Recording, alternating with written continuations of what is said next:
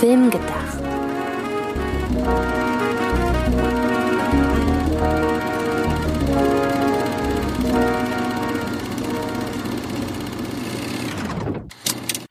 Hallo und herzlich willkommen zu einer neuen Ausgabe von Film gedacht. Film gedacht, so wie nachgedacht, nur mit Film. Hallo Antje.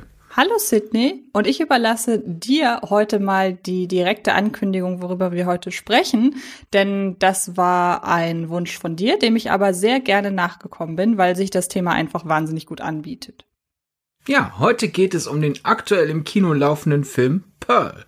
Und für alle, die nicht wissen, was Pearl ist, ich glaube, dann wisst ihr auch nicht, was X ist. Also ist die Erklärung, Pearl ist ein Prequel von X nicht besonders hilfreich für euch. Aber für diejenigen, die wissen, was Sache ist, ich würde vermuten, dass die meisten von euch sich freuen, denn generell haben X und Pearl ja einen guten Ruf, jedenfalls in der horroraffinen Nische.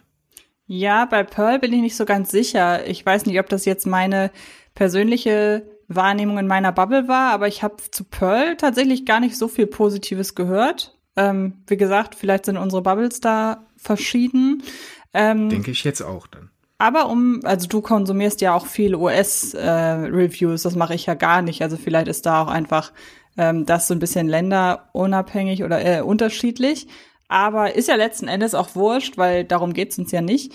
Ähm, was ist X? X ist ein Film von T. West aus dem Jahr 2022, produziert von A24, der im Vorfeld, weil er, soweit ich weiß, seine Premiere auf dem Sundance Film Festival hatte, sehr großen Buzz generiert hat und es interessant war zu sehen, dass der Hype halt eben teilweise ja entstand, vielleicht auch im Zuge der Sundance-Vorführung, beziehungsweise ja, im Zuge der Sundance-Vorführung. Und ähm, neben den Leuten, die halt für diesen Hype gesorgt haben, gab es auch viele Leute, die von X enttäuscht waren. Mich mit eingeschlossen, ohne dass ich den Film komplett schlecht fand. Ähm, aber letzten Endes ist X ein Film, der davon erzählt, der, äh, der davon erzählt, dass eine Gruppe von äh, angehenden Pornodarstellern im US-amerikanischen Hinterland einen Porno drehen möchte und dafür äh, Obhut erhält von einem älteren Ehepaar oder einem sehr alten Ehepaar und irgendwann entpuppt sich die ganze Szenerie als Horrorszenario und die Teenies werden von den ähm, von dem alten Ehepaar gejagt und ähm, damit ist der Film in erster Linie ein klassisch, klassischer Slasher mit sehr vielen Anleihen, insbesondere an das Terror-Kino aus den 70er Jahren, allen voran äh, Texas Chainsaw Massacre, ohne dass er jetzt irgendeinen großen Twist aufweist. Und ich habe mittlerweile das Gefühl, dass Horror-Hypes immer voraussetzen bei den Leuten, die diesen Horror-Hype mitbekommen, dass dann irgendwie Twist, doppelter Boden, was auch immer folgen muss. Und dass X das nicht geliefert hat, war offenbar für viele eine Enttäuschung. Ich hab's im Nachhinein so ein bisschen aufgefasst, als vielleicht war der Twist ja, dass es keinen gab. Also damit habe ich mir das so ein bisschen zurechtgelegt. Aber für mich letzten Endes fast auch ein typischer Tay West Film. Wir reden ja gleich auch noch so ein bisschen über ihn und dann erzähle ich auch so ein bisschen, was ich von ihm halte und wovon ich oder was ich an ihm so schätze. Ich finde, das sind einige sehr klare Motive, die er in seinen Filmen und in seiner Art, Filme zu drehen, wiedererkennen lässt. Aber ich kann es kurz machen, ich fand X okay, eben als Slasher-Hommage, ohne dass der jetzt bei mir nach dem Gucken groß in Erinnerung geblieben ist. Aber ich kriege immer mal wieder, merke ich an mir selber, ich habe Bock, den noch mal zu gucken. Ich glaube, er wird mir beim zweiten Mal besser gefallen, wenn ich weiß, dass da kein Twist kommt. Ja, äh, so wie du es nacherzählt hast, würde man ja jetzt fast denken, dass X eine riesen Enttäuschung war, die niemand mochte. Äh, ja, das habe ich ja nicht äh, gesagt. Ich habe ja gesagt, es gab ja. die Seite, die den Hype kreiert hat und an dem Hype festgehalten, ja. aber es gab auch einige, die den Hype nicht nachvollziehen konnten. Ich wollte dir nichts falsch in den Mund legen. Ich hätte jetzt die Kurve selber gemacht, aber egal.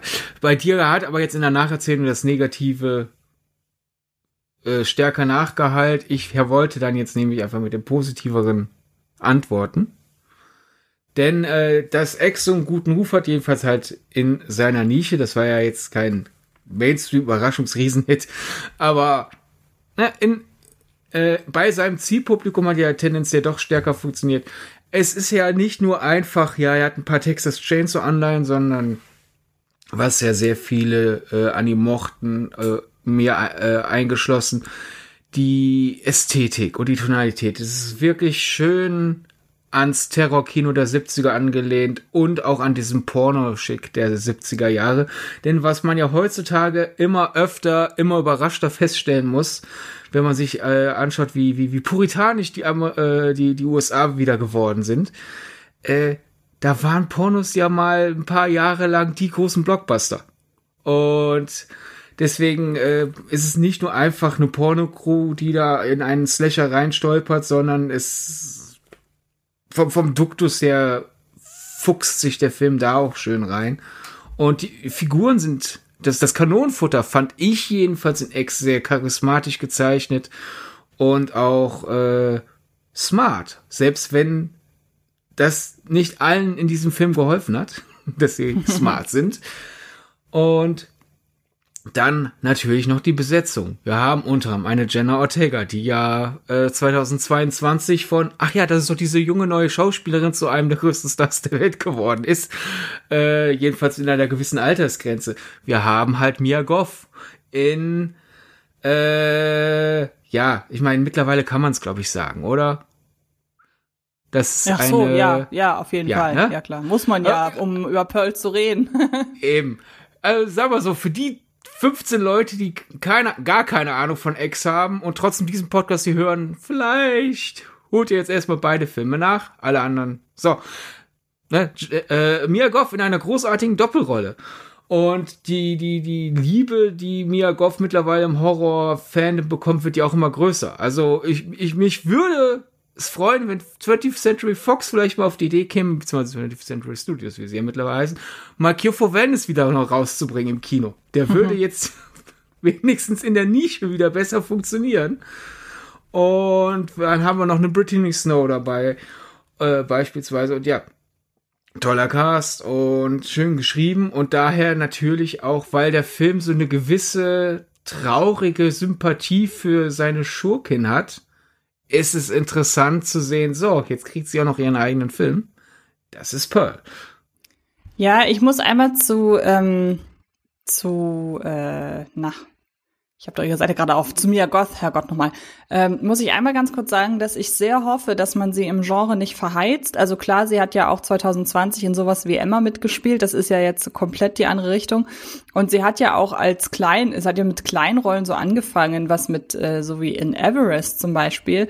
Aber ich hoffe halt sehr, dass man sie so als Genregesicht nicht verheizt, weil fände ich so ein bisschen schade. Ich merke jetzt schon, dass mir so kurz hintereinander Infinity Pool und Pearl, da war sie schon tatsächlich bei mir auf der Kippe zu sagen, reicht mir langsam. Ich fand sie in beiden Filmen super, aber irgendwie spielst du, manövrierst du dich da so in einen, in so einen Typecast rein.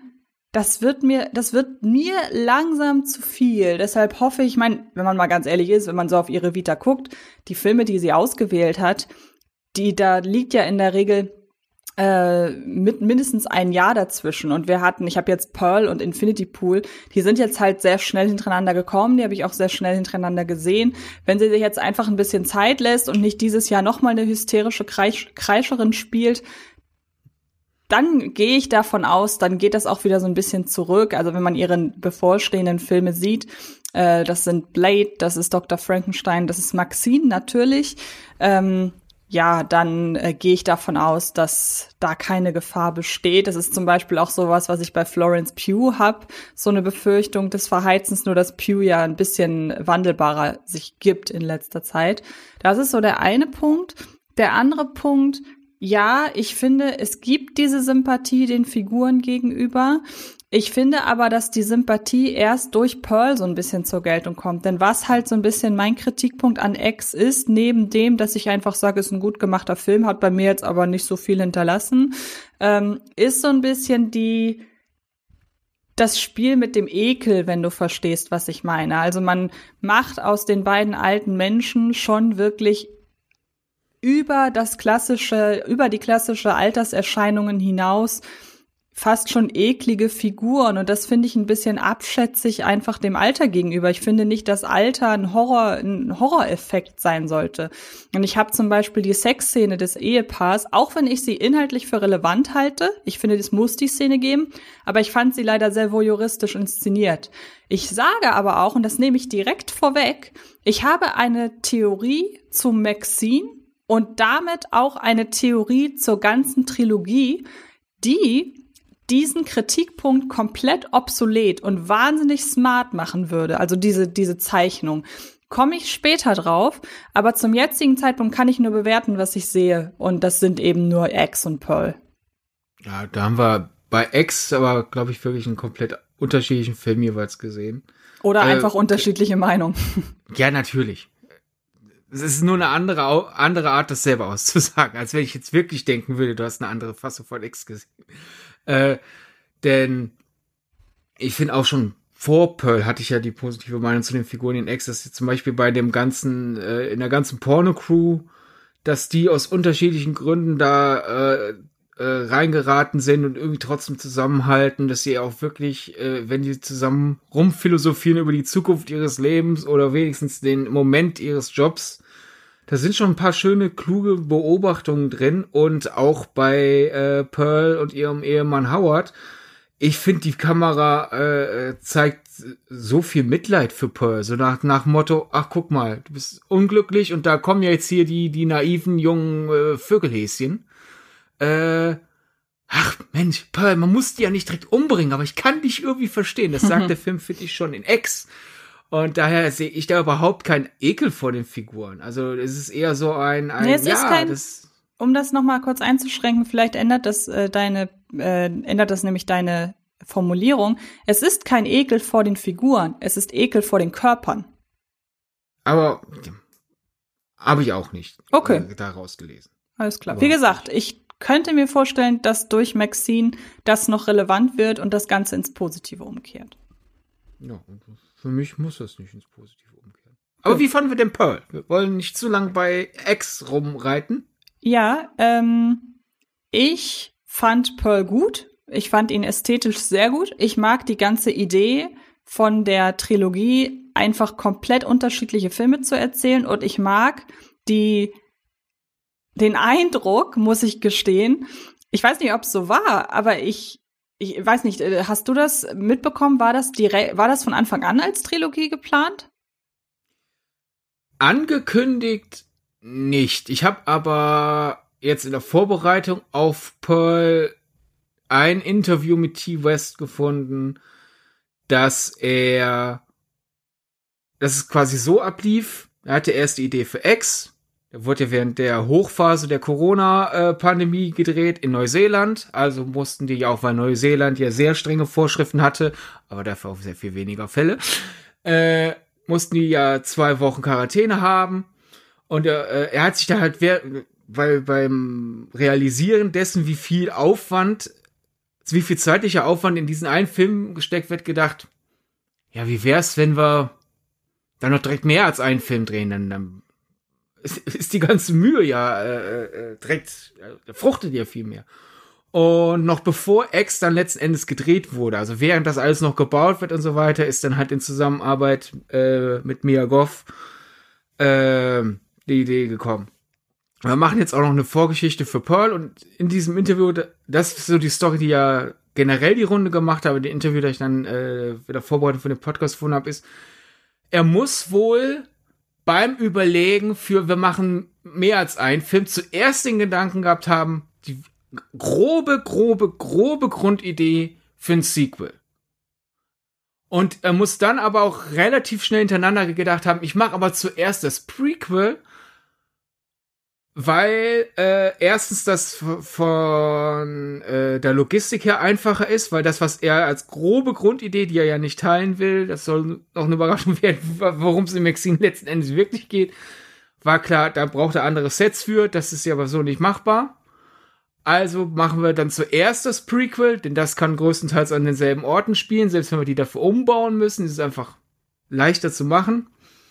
Und also erstens die logistische Gedanke und zweitens noch der Gedanke, äh, er hat erklärt, im Interview mit Collider war das, wenn ich mich richtig erinnere, äh, dass wir die Gesamtvision dieser Trilogie besser verstehen, wenn von X erstmal der Sprung zurückkehrt und dann der Sprung in die Zukunft, als wenn nach X zuerst Maxine rausgekommen wäre. Okay, ja, gut. Und das, das, das passt, denn ich finde, der Film hat auf mich den Charme, dass T. West und es ist letzten Endes egal, zu welchem Zeitpunkt das stattfindet, aber ich finde, der Film hat den Charme von, ich habe mir Mia Goth angeschaut am Set und bin dadurch auf die Idee gekommen, ich möchte der eine weitere Plattform geben und deshalb inszeniere ich das ähm, das Prequel noch und das Sequel, also Sequel die Idee des Sequels passt da so ein bisschen mit rein, ohne zu wissen, wie das wird. Ähm, und selbst wenn es nicht hundertprozentig so war, mag ich einfach dadurch diesen Charme, den der Film versprüht. Und ähm, es wäre ja quasi während der Vorbereitung ist ihm dann sozusagen der Gedanke gekommen. Genau, also vielleicht war es äh, ja, ähm, wie gesagt, nur wirkt halt die Initialzündung für die Idee liegt so wie es bei Pearl wirkt in dem Spiel von Mia Goth und ähm, das ist halt wirklich überragend und sie trägt halt diesen Film zu 100 Prozent auf ihren Schultern. Hinzu kommt eben diese Zauberer von Oz Ästhetik und dieses Aufgreifen des Charmes einer anderen Filmdekade, ähm, wie das ja auch schon in X so war. Und ähm, ja, also ich finde auch den, den Ausbruch, den es dann am Ende hat, finde ich auch sehr faszinierend. Auch die Facetten von Pearl, die der ganze Film freilegt. Am Ende hat nach dem Trailer, den ich gesehen habe, noch so ein bisschen der finale Funken gefehlt. Also ich hatte, ich, ich habe absolut mit Pearl mitgefiebert und das finde ich sehr faszinierend, wenn man halt bedenkt, dass man hier gerade einer zukünftigen ähm, Megamörderin äh, mit ihr mitfiebert. Es wäre so ein bisschen so, als hätte man die eine Vorgeschichte äh, zu Leatherface erzählt. Ich weiß, hat man schon mal versucht, hat aber nicht funktioniert. Ähm, als hätte man eine Vorgeschichte zu Leatherface inszeniert, der es wirklich gelingt, dass man plötzlich mit Leatherface sympathisiert. Ähm, und das finde ich ist eine ganz, ganz große Kunst. Persönlich ist der allerletzte Funken nicht übergesprungen, ähm, aber auch da äh, halte ich viel von den Ideen einfach eines Sequels. Weil, wie gesagt, wir kommen ja gleich noch auf meine Theorie. Je öfter ich über sie nachdenke, desto besser finde ich sie. Ich hoffe, desto mehr bin ich am Ende nicht enttäuscht, wenn es was anderes ist. Aber dadurch, dass ich ja sehr viel von äh, T. West halte, ähm, könnte ich mir vorstellen, dass ich da richtig liege.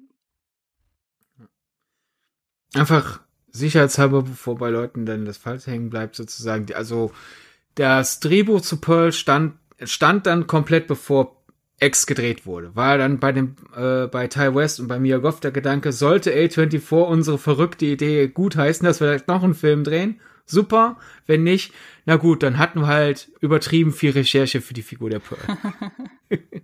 ja, ich, ich fand den Film super. Oder find den Film super. Fand den Film super, klingt ja so, als käme jetzt der große Twist. Und mittlerweile ja. finde ich ihn nicht mehr super. Äh, ich bin aber auch, äh, bild ich mir ein, aus Versehen Kernzielgruppe des Films. Also nachdem ich den Trailer zu Pearl ja gesehen habe, hatte ich ja gescherzt, wo, woher wusste, was ich, woher wusste Ty West, was ich sehen will. Der kennt mich doch gar nicht. Warum schneidet der einen Film direkt auf mich zu? Äh, Mia Goff und äh, Ty West haben ihn ja unter anderem als Demented Disney bezeichnet, also sozusagen als einen, einen vollkommen behämmerten Disney-Film oder einen, einen wahnsinnig gewordenen. Dann, äh, wie gesagt, die, die Zauberer von Oz-Ästhetik. Wir gehen ja nachher auch noch auf die ganzen Referenzen rein. Ich werde jetzt nicht schon alles auflisten. Aber es ist ja in meinen Augen nicht einfach nur ein, ja, ja, ich lehne mich so ein bisschen an die Ästhetik an, sondern es wird was damit gemacht. Und es ist, wir haben ja in den letzten Jahrzehnten so viele Filme gesehen, die versuchen, einen Look zu imitieren. Hier wird nichts versucht. Ich finde, hier gelingt es. Es ist nicht nur die Musik, es ist nicht nur die Farbe, es ist auch wirklich die Art und Weise, wann die Kamera sich bewegt und wie sie sich dann bewegt.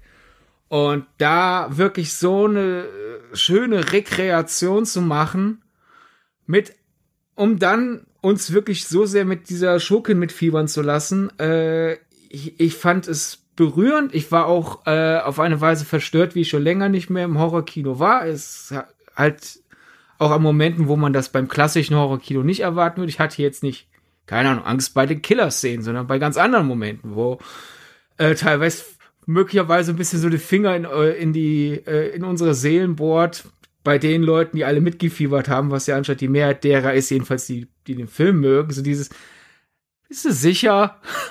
Willst du jetzt wirklich mitleiden? Und wenn ja, was sagt das über dich? Äh, und daher ästhetisch äh, eine Wucht, erzählerisch, schauspielerisch sowieso und daher äh, bin ich ganz weit vorne äh, in der Fankurve für Pearl. Äh, sehe aber natürlich ein, zwar auch, äh, nachdem ich den auf dem Fantasy Filmfest äh, gesehen habe, auch einer meiner ersten Kommentare, das Traurige an sowas wie Pearl ist natürlich, wenn du jetzt einfach wahllos durch die Gegend gehst und Leuten denen empfiehlst, werden sie die falschen Erwartungen haben.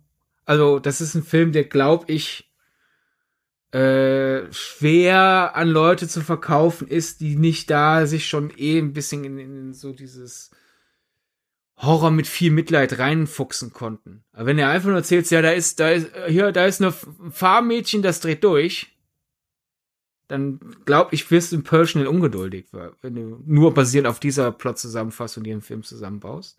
Aber dafür haben wir ja einen ganzen Podcast, um euch nicht nur diese äh, Erwartungshaltung zu geben. Und für diejenigen, die bis hierher gehört haben, ohne Pearl zu sehen, vielleicht auch noch einen Anreiz zu geben. Wenn ihr äh, euch Pearl anschaut, seid in guter Gesellschaft, wenn ihr den Film mögt, erst recht, denn einer der größten Fans von Pearl ist Martin Scorsese. Was aus meiner Perspektive absolut Sinn macht, weil Scorsese ja klare Visionen, habe ich das Gefühl, klare Visionen feiert, die das Kino zelebrieren. Also ich habe mal so ein bisschen geguckt, wann mir zuletzt aufgefallen ist, was mag Scorsese und was mag er nicht. Und alles, was aus seiner Perspektive eine klare Vision ist, die das Kino ausnutzt in vollem Umfang, habe ich das Gefühl, dass ihm das gefällt. Und ähm, das macht Pearl ja definitiv. Ja, ähm, meinst du das jetzt bezogen auch thematisch? Weil das würde dann äh, Scorseses Geschmack zu eng fassen. Du meinst jetzt nicht Filme, die Kino toll finden, Nein, sondern auch Filme, mein, die die Möglichkeiten des Kinos nutzen. Genau, das meine ich. Und ähm, Filme über Kino, da wirst du ja gleich noch ein bisschen was zu erzählen, weil du da ein bisschen mehr Ahnung hast. Ähm, da weiß ich jetzt nicht, inwiefern Scorsese da ähm, da groß involviert ist, ob er halt auch so Metafilme mag und so weiter und so fort. Ähm, aber ja, das wäre jetzt so meine Interpretation, weshalb ein Scorsese das mag. Ich verstehe nicht ja. ganz, weshalb er dann zum Beispiel es nicht akzeptiert, dass es auch im Blockbuster-Kino gewisse Visionen gibt über einen längeren Zeitraum, Stichwort Marvel. Aber da würde jetzt zu weit führen. Ja, das muss, also äh, ich hoffe, wir kommen mal wieder in eine Zeit, wo, das ist jetzt nicht explizit gegen dich gerichtet, sondern generell äh, gegen den Diskurs. Ich hoffe, wir haben irgendwann mal wieder eine Zeit, wo man über Scorsese reden kann, ohne dass irgendjemand auf einmal mit dem Marvel-Thema um die Ecke mhm. kommt. Es ist ja jetzt nicht so, dass er keine Blockbuster mag. Äh, er mag manche Teile der Blockbuster-Vermarktung nicht und hat die Kritik daran, oder was ist Blockbuster-Vermarktung? Ähm, Blockbuster-Markt. Einer Blockbuster-Industrie mag er nicht und ja, hätte er vielleicht anders formulieren können, würden wir jetzt nicht dauernd immer das, auf das Marvel-Thema reden müssen, aber äh, der Mann hat so viel richtig gemacht. Wir können da auch einfach das Thema mal sein lassen.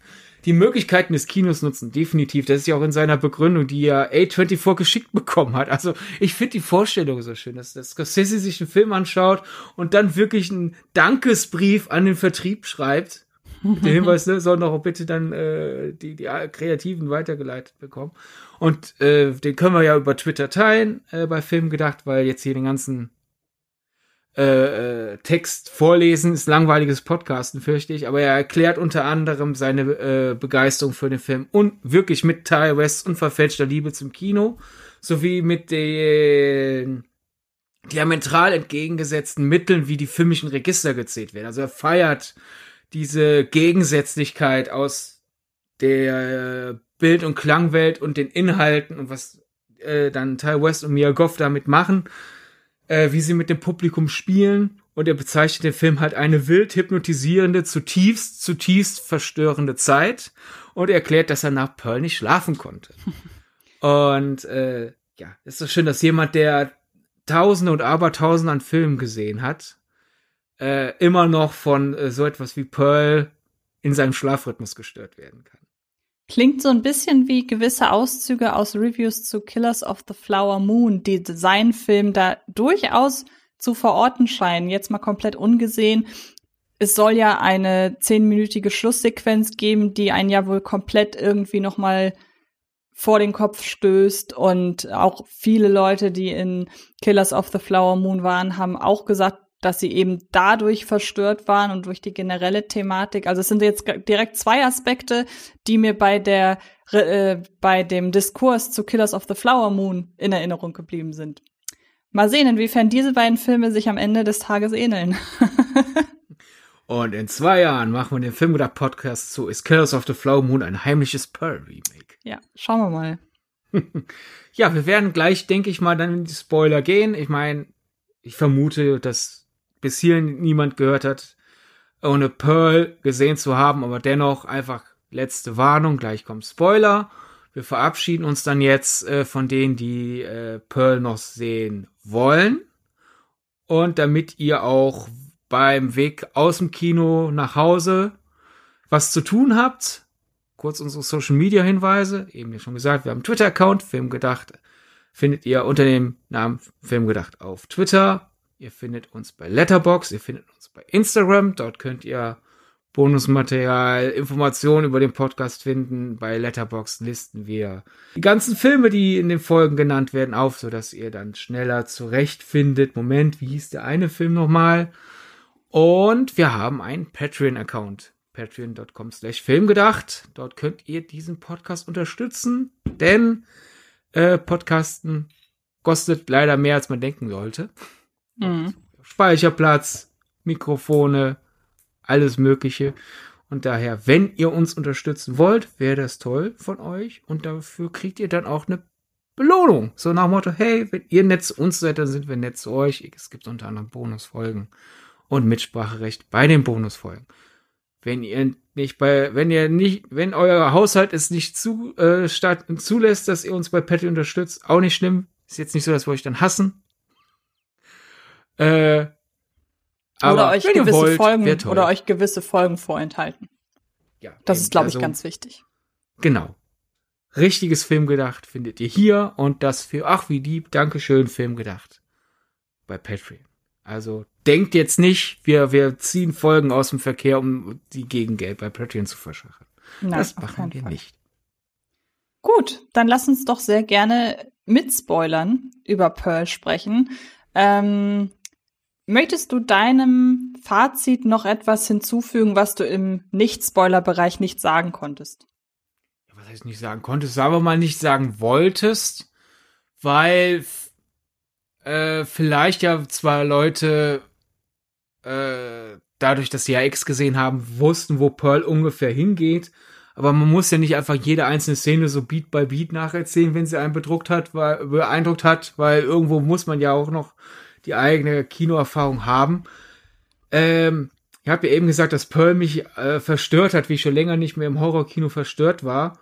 Äh, das ist halt wirklich einfach, weil immer Pearl vollkommen die Stränge schlägt und ich halt durch die vorgeleistete erzählerische Arbeit äh, von Ty West und Mia Goff mit dem Drehbuch und halt auch von der schauspielerischen Arbeit durch Goff und durch die Inszenierung von T. West aber einfach schon so engagiert war, auf Pearls Seite zu sein. Beispielsweise die Vorsprech- oder eher Vortanzszene, die ja dann auch noch zu, äh, äh, zu so einer Traumsequenz wird, mit, die, die mit dem gerade äh, laufen, im, sozusagen im Off des Films laufenden Ersten Weltkrieg spielt und zeigt, also wenn, wenn Pearl sich gerade so befreit und inspiriert fühlt beim Vortanzen und dann aber gedanklich in den Krieg abgleitet und sie versucht ja freundlich engagiert zu schauen, aber dieses Gesicht schafft es einfach nicht mehr. Sie, sie sieht wirklich nicht inspirierend aus. Also als Tänzerin kannst du sie casten in einem Horrormusical, was aber 1918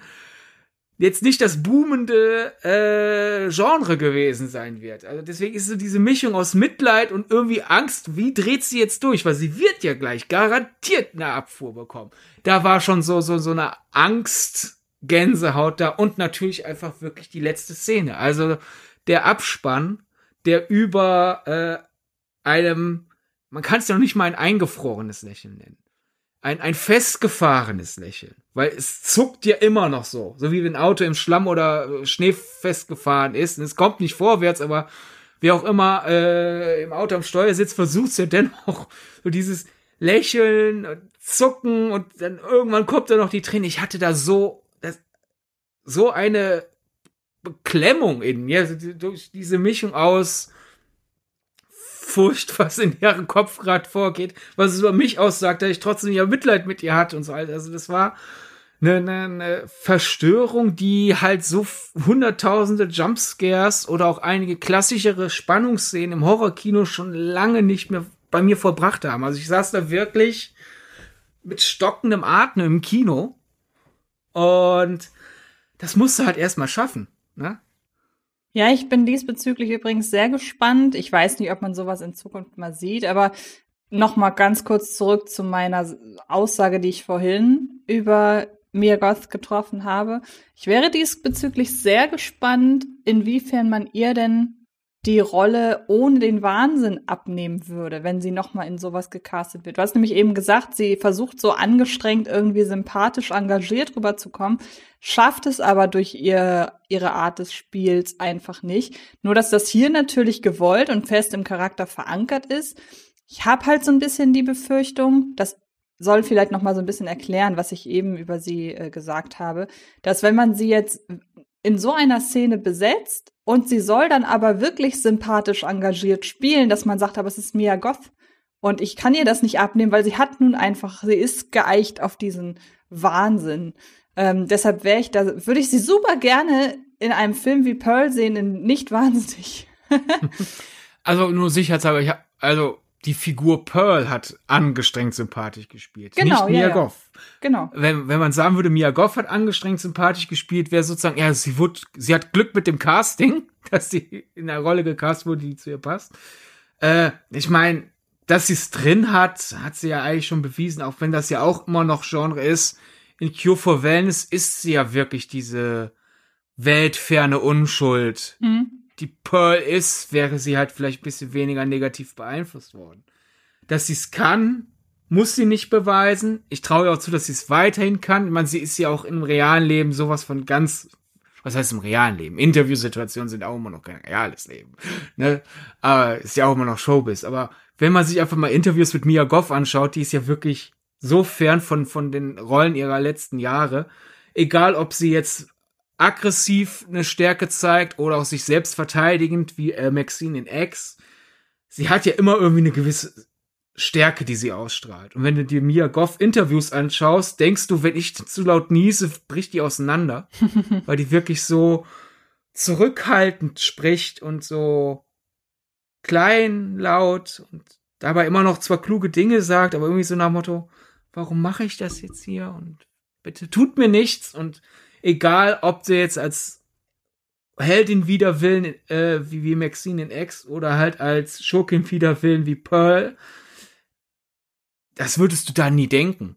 Auch wenn sie ja vom Körperbau gleich bleibt. Sie tritt ja nicht die ganze Zeit irgendwie mit einem Massosuit oder so, aber du würdest niemals denken, bei Pearl, wenn ich laut niese, bricht die auseinander. Da denkst nee. du höchstens, wenn ich zu laut niese, bricht die mich auseinander. Ja. Daher, sie kann es, ist höchstens unsere Frage, ob sich die Figur Pearl zu sehr in unseren Verstand reinbrennt, dass wir sie nie wieder in einer anderen Rolle sehen können. Aber ich würde sagen, dann ist das eigentlich eher unser Problem. Ja, genau. Das, das glaube ich auch. Also ikonische also, Rolle nicht drehen können. Das glaube ich auch. Ähm, genau so meinte ich das auch. Ähm, und als okay. zweiten Punkt, ähm, wann das bei mir so, wann ich so von dem Film beeindruckt war, beziehungsweise als er mich gekriegt hat, war diese die sehr aussagekräftige Szene, in der sie plötzlich mit einer äh, mit einer Vogelscheuche sich selbst befriedigt. Denn da habe ich dann plötzlich ihren ihren Bezug oder den Bezug von Pearl auch zur Sexualität erkannt, den ja Ex sehr offen, also auf der, der, den, den, den Ex auf der Zeile hat und den Pearl zwischen den Zeilen hat, denn dann kommt ja auch noch die ganze Thematik mit der Pornografie und so weiter ähm, dazu, weil sie ja wie gesagt, in die Film- und Entertainment-Industrie möchte und dann bekommt sie plötzlich gezeigt, hier, guck mal, diese Art Filme, die wird es in Zukunft geben und so weiter. Also da mochte ich sehr den Rückbezug auf X. Das ist noch was, was ich äh, jetzt noch mal im Spoilerbereich sagen wollte, weil die Szene mit der Vogelscheuche auch so eine ist, wo ich sage, hm, wartet da mal äh, ab. Also der Trailer deutet sie ja an aber ich finde, der Trailer spielt es nicht bis zuletzt aus und deshalb war das auch noch eine Szene, die ich jetzt ungern im Spoiler-Part erwähnen wollte. Ja, ja die, die Szene zeigt, finde ich, sowohl die schauspielerische Größe von Goff als auch die inszenatorische von West. Denn die Szene könnte sehr schnell platt wirken. So nach dem Motto, ah, hier guck mal, das sexuell unterdrückte Mädchen vom Land äh, geht halt in, in, in ein Kornfeld und äh, reibt sich da, da an der Vogelscheuche. Haha, guck mal, sie ist verrückt. Jetzt müsst ihr sie aber verrückt finden. Ne, so. Und hier hingegen, es ist wirklich so, was für mich so, so ein Wechselbad der Gefühle. Es, es hat, es gibt das, das, das Element des Nachvollziehbaren, denn äh, wenn sie ja eine extrem strenge Mutter hat, willst du vielleicht de, de, de, de, de, deinem sexuellen Drang nicht nachgehen, wenn sie irgendwie jedem Moment um die Ecke kommen könnte? Und da aber gerade ja äh, in der Welt von Pearl ist 1918 spanische Grippe äh, grassiert, da jetzt dann vielleicht auch nicht in der Stadt rumwilderst, weil du Angst hast, dir was zu holen. Also muss es halt irgendwo auf einem Feld sein und na gut, da ist halt eine Vogelscheuche versuchen wir es mal, aber von der anderen Seite steigert sich der ja doch beängstigend stark in eine Fantasie Und da wir ja schon so ein bisschen so ihre, ihre Probleme gesehen haben, dass sie vielleicht ihre Wünsche und Träume nicht von der Realität trennen kann, ist halt so ein bisschen so der Gedanke, okay, wenn sie sich ja gerade in diesem, dieser sexuellen Fantasie so stark reinredet, ahnt man halt schon, wie man sich in anderen, wie sie in anderen Momenten die, die äh, den Bezug zur Realität noch verlieren wird, dann hat's natürlich auch was Komisches, weil da die, die äh, Zauberer von Oz-Referenz da ja quasi perver pervertiert wird. Und ja, es, diese, diese feinen Nuancen da zu treffen, statt halt, ja, guck mal hier, die vögelt jetzt eine Vogelscheuche. ist schon, ist schon eine Kunst. Und dann hat's ja auch noch diesen, obwohl's ja für ein Farmmädchen 1918 ja pervers wirkt, sich an der Vogelscheuche zufrieden zu reiben, hat sie dann ja immer noch so diese, diese wirklich sehr laut nach außen getragene Unschuld, dass sie ja irgendwie so zur Vogelscheuche, die jetzt dann quasi ihr Sexspielzeug ist, sagt so, aber ich bin doch verheiratet und so. Dass sie selbst in ihrer Sexfantasie immer noch versucht, so die Unschuld vom Land. Ich werde hier gerade vor meinem Sexspielzeug verführt. Oh, faszinierend, wie, wie, wie da das alles schön in einer doch kompakten Szene rübergebracht wird. Und ich würde sogar noch einen Tick weitergehen, dass sie vielleicht äh, in dem Moment, in dem sie mit der Vogelscheuche halt auch so interagiert, dass das möglicherweise oder na doch offensichtlicherweise auch eine Reaktion ist auf das Wissen, dass es diese Filme gibt und dass man in der Szene vielleicht auch so ein bisschen erkennt, da hätte die Talent, weil das Talent in anderen Bereichen das kann sie ja aufgrund, das kann sie ja nicht so ausspielen, wie sie das gerne würde. Aber hier ist das vielleicht eine erste Ankündigung von, ach so, ja, in dem Bereich, der da eben Chancen bietet. Und dann kommen wir nämlich auch gleich noch mal zu meiner Idee für Maxine. Ähm, in dem hätte sie ja durchaus Chancen. Also ist Pornografie nur ein, ein ganz normaler Teil der Entertainment-Industrie. Also du meinst quasi die Aussage der Szene ist, ah, wenn es ja schon 1918 eine Pornoszene wie 1970 gegeben hätte, wäre Pearl doch ein Star geworden. Genau. Ja, ja, ja, hm, ja, ja, kann, kann ich nachvollziehen. Und das wiederum entpervertisiert die Szene ja fast schon auf einer Metaebene. Mhm. Ja. Wie Gefällt gesagt, mir. das wird am Ende alles zusammenfließen in meiner Idee für Maxine. Du kannst wirklich darf, gespannt sein. Darf ich eine Theorie äußern, was deine Theorie ist? Ja, oder bist du dann Nachher habe ich richtig geraten ja, und dann klar, hast du deine machen. aufgebauschte Theorie ja jetzt schon verbraten. Kannst du gerne machen. Ist deine Theorie, dass in Maxine rauskommt, dass Pearl gar kein Prequel ist, sondern Maxine? Ein nein. Film von Maxine? Nein, okay. nein, nein, ist nicht meine Idee. Also aber auch eine, okay. auch eine schöne Theorie, aber nein. Ich meine, es würde zu den 70ern passen und zu den frühen 80ern, so dieses, diese unschuldige Frau hat einmal ein Porno gedreht. Und dann wurde sie von einer Serienmörderin verfolgt. Jetzt verarbeitet sie das in ihrem nächsten Porno. Wäre eine schöne Idee, aber nein, meine ja. Theorie geht tatsächlich, ich, die ist nicht so, ich mag die Idee, aber mir fällt leider gerade kein, sie ist nicht so voll auf die zwölf. Ich wollte jetzt nicht, ich wollte jetzt nicht plump sagen, weil das würde dem nicht gerecht werden. Aber meine Idee ist nicht so voll auf die zwölf. Meine Idee ist eher erzählerischer Natur. Ich denke auch nicht, dass das wirklich äh, die Story von Maxi ist. Aber das heben wir uns fürs Ende auf. Ja, genau. Wir äh, lass uns doch, sofern du nicht noch irgendwelche Ergänzungen zu deinem Nein. Gesamteindruck zu Pearl hast, zum, zum nächsten Punkt übergehen, äh, wo ich tatsächlich positiv überrascht bin. Entweder habe ich eine, entweder habe ich vielleicht an manchen Kritiken vorbeigelesen oder die Leute gehen da doch nicht so kritisch rum, wie ich kurz befürchtet hätte nach Pearl, denn bei X haben wir ja eine schöne, saubere Ehe, ironisch für einen Film, der äh, ans Terrorkino und äh, den Pornoschick der 70er äh, gerichtet ist. Eine schöne, saubere Ehe aus dem Setting und dem Stil. Der Film sieht aus, größtenteils, würde ich mal einfach jetzt dreist behaupten, als hätte auch zu seinem äh, Setting entstehen können. Er spielt in den 70ern, wirkt nach 70er. Pearl spielt 1918, referenziert sich aber wild durch bis in die 60er Jahre des Hollywood-Kinos, ist einmal so ein Gesamtaufwasch äh, der goldenen Ära des Hollywood-Studio-Kinos. Das ist ja erstmal könnte, hätte ich befürchtet, dass da Leute dann jetzt auf Pearl sozusagen gedanklich faule Tomaten schmeißen und äh, äh abgelaufene Eier. Das ist ja inkorrekt ich bin positiv überrascht, dass das relativ selten passiert ist, aber jetzt dennoch einfach mal zur Frage gestellt. Manche, denkst du, T. West hat da einfach Scheiße gebaut, schreibt 1918 ins Drehbuch und referenziert dann aber andere Jahrzehnte? Oder hat das alles schon einen Zweck? Ich glaube schon, dass es einen Zweck hat. Es würde natürlich so ein bisschen, ähm, könnte fast so ein bisschen deine Theorie, die du gerade genannt hast, äh, unterstreichen. Ähm, aber ich, mich hat es mich hat es deshalb nicht gestört, weil ich es gar nicht so, also ich habe es gar nicht wahrgenommen. Ich habe einfach gedacht, ja, der mag die Stilistik der 70er und die Geschichte, die er in dieser Stilistik erzählen möchte, oder die nicht nicht äh, die Stilistik, sondern das, was er halt erzählen möchte, möchte er halt einfach in dem Stil erzählen, den er bevorzugt. Und da habe ich mir jetzt über Kohärenz und auch dann der Vergleich zu Ex, da habe ich mir gar keine Gedanken drüber gemacht. Das kam wirklich erst, als du es gesagt hast. Und da habe ich mir halt schon gedacht, ja, ich habe ihn schon gesehen, mich hat es nicht gestört. Fertig. ja, also ich habe da sozusagen zwei Erklärungsansätze für. Einmal den Platten ist halt interessanter. Du kannst ja, wenn du eine Filmreihe machst und der erste Film ist, so, der sieht aus wie in seinem zeitlichen Setting, der zweite sieht aus wie in seinem zeitlichen Setting.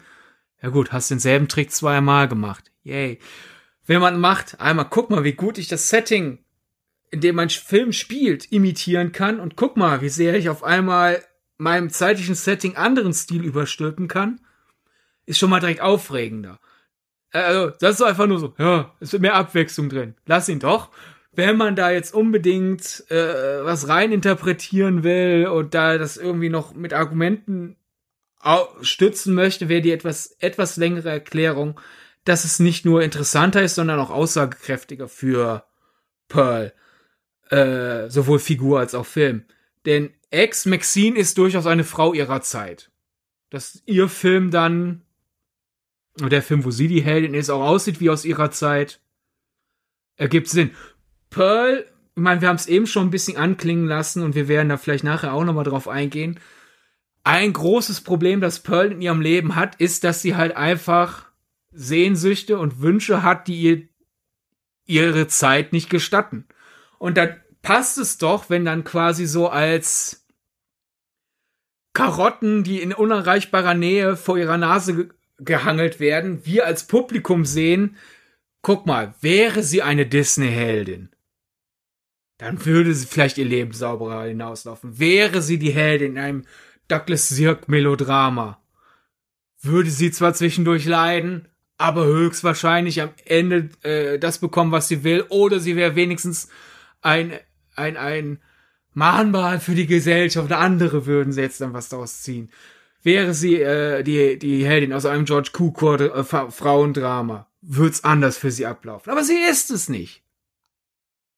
Sie hat absolut unfair gezinkte Karten und die Tragik bekommen wir durch diese Stilelemente äh, noch mal stärker zugetragen. Also leiden wir stärker mit und können besser verstehen, warum sie durchdreht. Weil man muss mal überlegen, obwohl der, wie gesagt, Ty West und Mia Goff den Film unter anderem als Demented Disney bezeichnet haben, der Film spielt zehn Jahre bevor Mickey Mouse überhaupt erfunden wird. Mhm. So trostlos ist Pearls Leben. Da gibt's überhaupt nichts, woran sie sich hangeln könnte in Sachen Eskapismus, äh, geschweige denn an Filmen, die halt ihr eine Inspiration geben, wie sie sich selber aus ihrer Misere retten kann. Sie hat ja überhaupt keinen, kein Licht am Ende ihres Tunnels. Und hätte man das alles inszeniert, als wäre der Film von 1918, erstens hätte ihn ja nahezu niemand geschaut, weil das wäre dann äh, wahrscheinlich auch kein Tonfilm geworden. Ja, stimmt.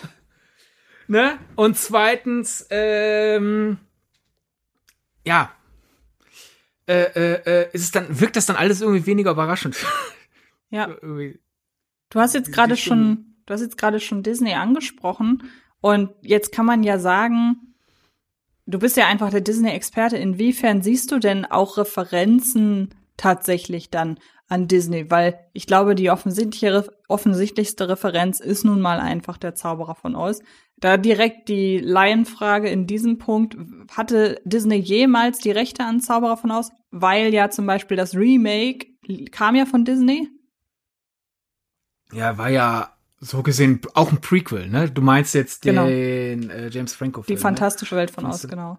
Genau.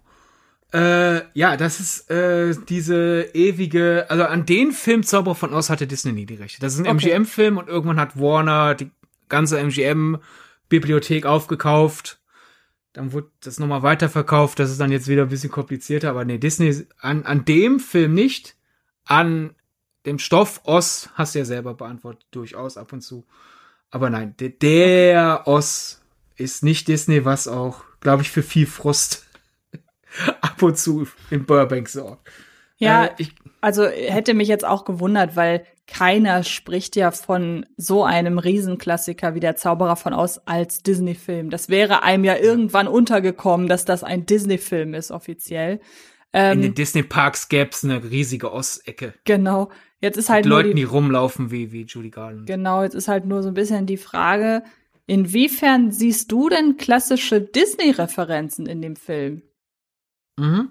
Ich, ich glaube, da dieses Demente Disney hat natürlich den Reiz in der, in der Promo-Interview-Phase gehabt. Es ist eine Alliteration, geht also leicht über die Lippen. Mit Disney können Leute mehr anfangen. Wenn du sagst, es ist Demente Douglas Sirk, wenn die meisten sagen, hä, was willst du von mir? Gesundheit, Herr West.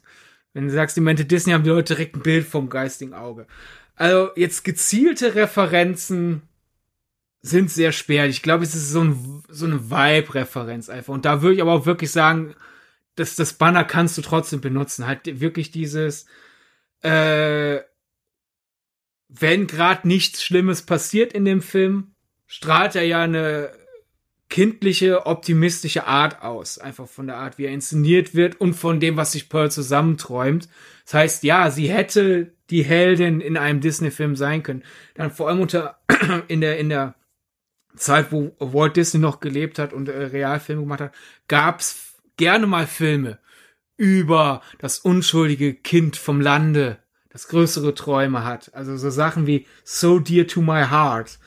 Äh, das sind Sachen, da könntest du, mein, da geht's um den Jungen und sein geliebtes Schaf, aber keine Ahnung, ne? Es ist der gedankliche Sprung zu Pearl und ihre geliebten Tiere, für die sie gerne tanzt ne, der Film könnte direkt daneben im Regal stehen.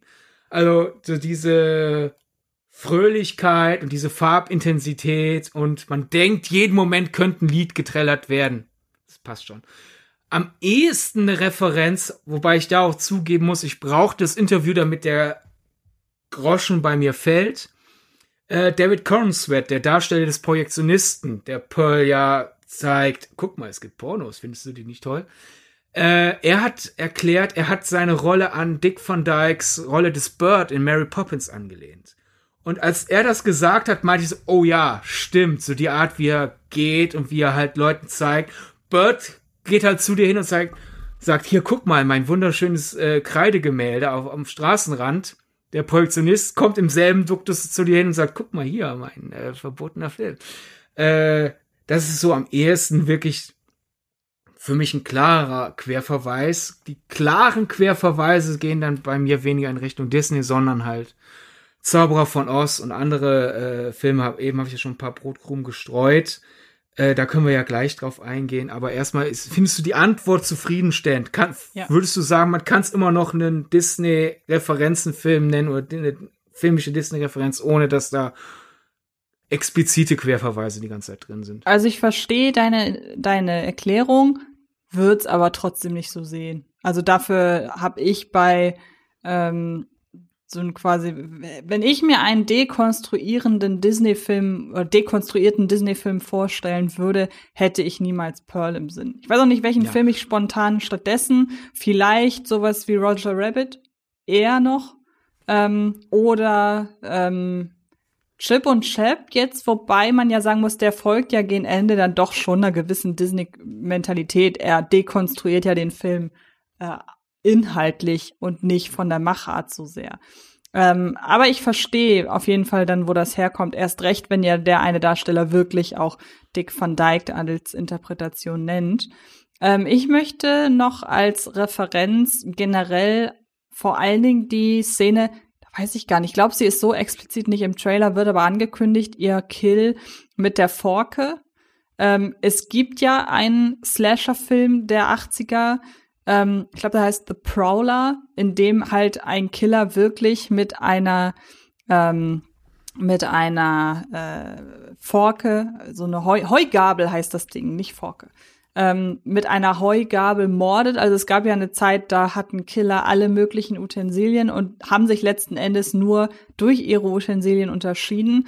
Und für mich ist so dieser finale Kill quasi ihre Aufnahme in die lange, lange Liste an Slasher-Schurken. Ähm, nun kann ich mich gar nicht mehr dran erinnern, ob ihr, ob sie in X auch einmal mit einer Heugabel mordet. Aber ich glaube, sie ermordet die Gans mit der Heugabel, oder? War das nicht so? In X nutzt, wird die Heugabel genutzt und Pearl äh, erwischt es äh, eine Gans mit der Heugabel und den Herrn äh, Projektionisten. Ah, okay. Und ähm, deshalb ist da für mich so der Übergang so und jetzt äh, bist du quasi eine Slasher-Schurkin und ähm, wir nehmen halt einfach The Prowler als Anlehnung, weil sich das natürlich anbietet, in einem Bauernhof-Setting mit einer Heugabel zu morden. Aber jetzt die Frage, ist das eine Referenz oder ist halt, naja, gut, irgendwie gehen uns, gehen dem Fahrmädchen die Möglichkeiten noch aus? Ja, ist äh, ja dann sogar, ist ja sogar dann inhaltlich plausibel. Also das passt ja richtig gut. Ist ja nicht so willkürlich dann.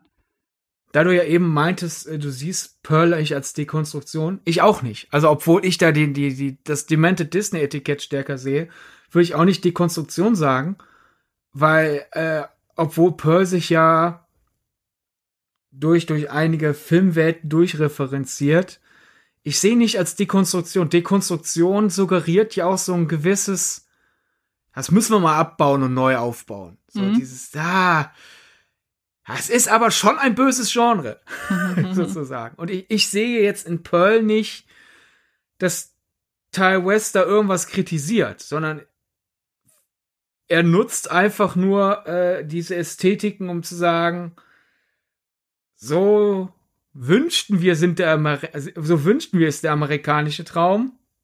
Aber was ist, wenn ich viele Filme, es ist ja gerne mal so, wir zeigen die dreckige Seite von Amerikas, dreckige Seite Amerikas und der Film ist auch dreckig. Und hier ist so, wir behalten den Anstrich bei, bis sich der Modder und äh, die Maden vollkommen durchfressen. Mhm. Also ich sehe es nicht als Dekonstruktion äh, generell. Also nicht nur nicht als gegen Disney, sondern auch per se nicht als okay. dekonstruierenden Film. Okay.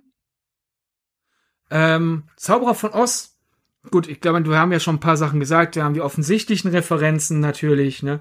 brünettes Farb, äh, Farmmädchen. Äh, Pearl trägt auch einem, trägt auch Klamotten, die nah an Dorothy sind. Später, wenn sie schon schurkischer geworden wird, wenn sie einmal Fahrrad fährt, trägt sie Kleid, das erinnert stark an Miss Gulch. Dann, wir haben die Vogelscheuche schon, wir haben diese Kamerafahrt raus aus der, aus der Scheune, die so ein bisschen angelehnt ist, wenn, an die Szene, wenn, wenn Dorothy das erstmal in Oz ist. Ähm, der, das ist vielleicht Überinterpretation, aber ich denke mir, du machst ja nicht nur eine Referenz auf die Vogelscheuche, es ist ja irgendwie Hollywood-Gesetz, wenn du der Zauberer von Oz referenzierst, dann musst du auch allen, alle von Dorothy, Dorothys Freunde irgendwie ein Äquivalent geben. Vogelscheuche ist klar. Ich bild mir ein, der Vater ist dann der, der Blechmann, weil der ja erstens unbeweglich ist, an, an seinen Rollstuhl gefesselt und der hat auch gegen Ende des Films so diese, diesen blass grau-blauen Teint, mhm. wie der Zinnmann. Äh, die Schwägerin ist eindeutig an Glinde angelehnt, also halt dieses rosa, blond und so dieses freundliche, prononzierte Sprechen. Ähm, ich habe keinen Löwen gefunden. Du? Ich weiß nicht, wer der Löwe oh. sein soll. Das ist eine gute Frage. Du machst nicht Frage. zwei von drei Freunden. Das kann ich mir ja, nicht vorstellen. Das ist eine sehr gute Frage. Vielleicht einfach eins der Tiere? Vielleicht ist da irgendein Tier mit einer besonders langen Mähne oder so? Das wäre so eine sehr banale Idee jetzt.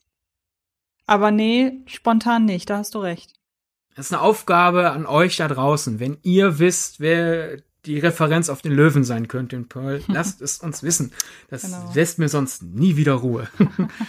äh, dann natürlich dieses knallige Rot, wann immer Pearl scheitert. Mhm. Mein, sie hat bei ihrem Vorsprechen dieses knatschrote äh, Kleid, wann immer sie durchdreht, äh, wenn sie ja sozusagen aus, aus dem Wolkenkuckucksheim, in das sie sich hineinträumt, runtergeschossen wird, haben wir dieses Knallrot. Ist erstens sowieso natürlich eine gute Farbe, wenn man einen, einen Horrorfilm auf einer Farm dreht. Aber ich bild mir ein, das ist auch ein Querverweis halt auf, auf die äh, rubinroten Schuhe, mit denen Dorothy nach Hause kommt. Ne? Pearl wird mit ihrem Knallrot auf, die, auf den Boden der Tatsachen zurückgeholt. Und äh, so gesehen, wenn man Dekonstruktion sagen will, wie gesagt, ich finde, der Film ist ja keine Dekonstruktion, aber wenn man es unbedingt meint, ist insofern eine Dekonstruktion drin, als dass ja Oz damit endet. Ich meine, Dorothy findet ihr Leben mies. Und am Ende sollen wir uns freuen, dass sie wieder zu Hause ist. Und bei Pearl ist es dann so, ja, ähm, Pearl hat's auch nicht von ihrer Farm weggeschafft. Freust du dich? Nein, ich freue mich nicht. Äh, da haben wir am ehesten. Äh, andere Querreferenzen. So ein bisschen diese MGM, ich werde ein Star Musicals, einfach von der Story her, ne, dieses, ach, das kleine Mädchen aus der Stadt, will ein Star werden, geht zu einem Vorsprechen, schafft es. Hier geht zum Vorsprechen, schafft es nicht. Dann die Art, wie das Vorsprechen inszeniert ist, dass halt aus dieser, aus diesem realistischen Vortanzen auf einmal eine Traumsequenz wird. Das ist so ein klassischer Trick aus vielen Fred Astaire und Gene Kelly äh, Musicals. Dann, ich habe eben George Cukor schon genannt. Äh, das war einer der führenden Frauenregisseure. Äh, hatte deswegen einen guten Ruf in der goldenen Zeit des äh, Hollywood-Studios, weil Frauen sich bei ihm sicher fühlten. Allein, es ist ja schon traurig, dass die hm. Schauspielerin sagen muss, geh zu George. Hm. Da wirst du wohl behandelt. Mhm. Was ja sehr stark impliziert, guck mal, wie viele andere schlechte Alternativen es gibt. Er hat unter anderem den My Fair Lady Film gemacht. Äh, ich glaube, da kann man jetzt nicht wirklich Großreferenzen oder Querverweise im Pearl sehen, aber einfach, um euch eine Orientierung zu geben. Äh, aber er hat unter anderem auch Theaterfieber gemacht und da geht es um eine 17-Jährige vom Land, die nach einem Theaterbesuch unbedingt Schauspielerin werden will. So, da haben wir dann doch eher einen Querfall, aber so vom Duktus her. Dieses ähm, George Cook hat sich halt äh, hat nicht nur seine äh, Schauspielerin gut behandelt, sondern er hat sich auch sehr stark mit seinen weiblichen Figuren identifiziert und deswegen haben die seine Filme so die Zeit überdauert, weil man da merkt, da ist ein Mann, hinter der Kamera, der sich aber wirklich stark in seine Frauenfiguren einführt, ihn deswegen eine Mehrdimensionalität gibt, die manch andere nicht geschafft haben oder auch nicht daran interessiert waren. Und das kann man ja Pearl durchaus auch zuschreiben, dass wir da tief in jeden Winkel ihres Seins äh, gleiten mit einer gewissen Sympathie. Douglas Sirk habe ich eben mehrmals genannt. Das ist ein Melo der ist Meister des, des Hollywood-Melodramas, ist aus Deutschland geflohen vor den Nazis. Und er hat viele Melodramen gemacht hat über Frauen, die daran leiden, dass die Gesellschaft ihnen nicht genug Chancen gibt, weil sie in der falschen Zeit geboren sind. Also da generell ein Verweis auf ihn, auch einfach die, die, die Getragenheit der Dialoge. Und ähm, expliziter Querverweis würde ich sagen, äh, kennst wahrscheinlich nicht, aber ich frage dennoch mal, kennst du, was der Himmel erlaubt? Nein. Äh, ist von 1955 und es geht um eine Frau, äh, die hat schon zwei erwachsene Kinder. Ihr jüngstes Kind, ihre Tochter ist kurz davor, auf die Uni zu gehen. Einfach damit du so den Zeitrahmen hast und äh, sie ist verwitwet und sie verliebt sich in ihren Gärtner, der natürlich ein gutes Stück jünger ist. Und das ist ein Riesenskandal in der Stadt und sie leidet darunter und sie leidet darunter, wie sehr über sie deswegen gelästert wird, äh, dass ihre Kinder ihr in den Rücken fallen. Und narrativ mit Ausnahme Frau will etwas, was die Gesellschaft ihr nicht erlaubt, haben wir da jetzt natürlich nicht die großen äh, Querverweise auf Pearl, aber bildsprachlich, weil der Film ist eine Farbbombe. Hm. Du hast wirklich das Grün ist wirklich ein glühendes, intensives Grün. Du hast diese kräftigen, weltfremden Rottöne. Und äh, es gibt eine Szene, also allein halt einfach, obwohl der Film sozusagen unserer Welt in den 50ern spielt und auch vieles leider realistisch ist, wie diese Frau geschasst wird, weil sie einfach sich gestattet, als Witwe einen jüngeren Kerl interessant zu finden, statt jemand im Alter ihres verstorbenen Mannes zu suchen und in der Vitalität seines verstorbenen Mannes. ähm, äh, obwohl das in unserer Welt spielt, hast du wirklich diese, diese nicht nur übertrieben intensiven Farben, sondern auch die Farblogik in der Inszenierung. Also sie ist gerade sehnsüchtig, traurig in ihrem Ankleidezimmer, stark blaues Licht, wo auch immer so was herkommt, weil 1955 wird sie keine LED-Leuchte gehabt haben, die jetzt so auf einmal diese blau, blaue Beleuchtung auf sie wirft. Und später in einem anderen Raum erinnert sich der gerade dann doch, dass das ihre Leidenschaft sie doch in die Arme dieses Kerls treiben wird. Und das auf einmal ist so ein richtig schön Leidenschaft, Passionsrot im selben Haus. Und es gibt eine Streitszene mit ihrer Tochter, äh, wirklich komplett abgefahren ist. Also das Bild wabert grün, pink, rot, schwarz, graulich, pink, grün, lila. Also so, so einfach so ein ganzes Farbspektrum drüber geworfen, als wärst du so in einem Dario Argento oder Mario Bava Film. Wirklich großartig. Muss man sich anschauen.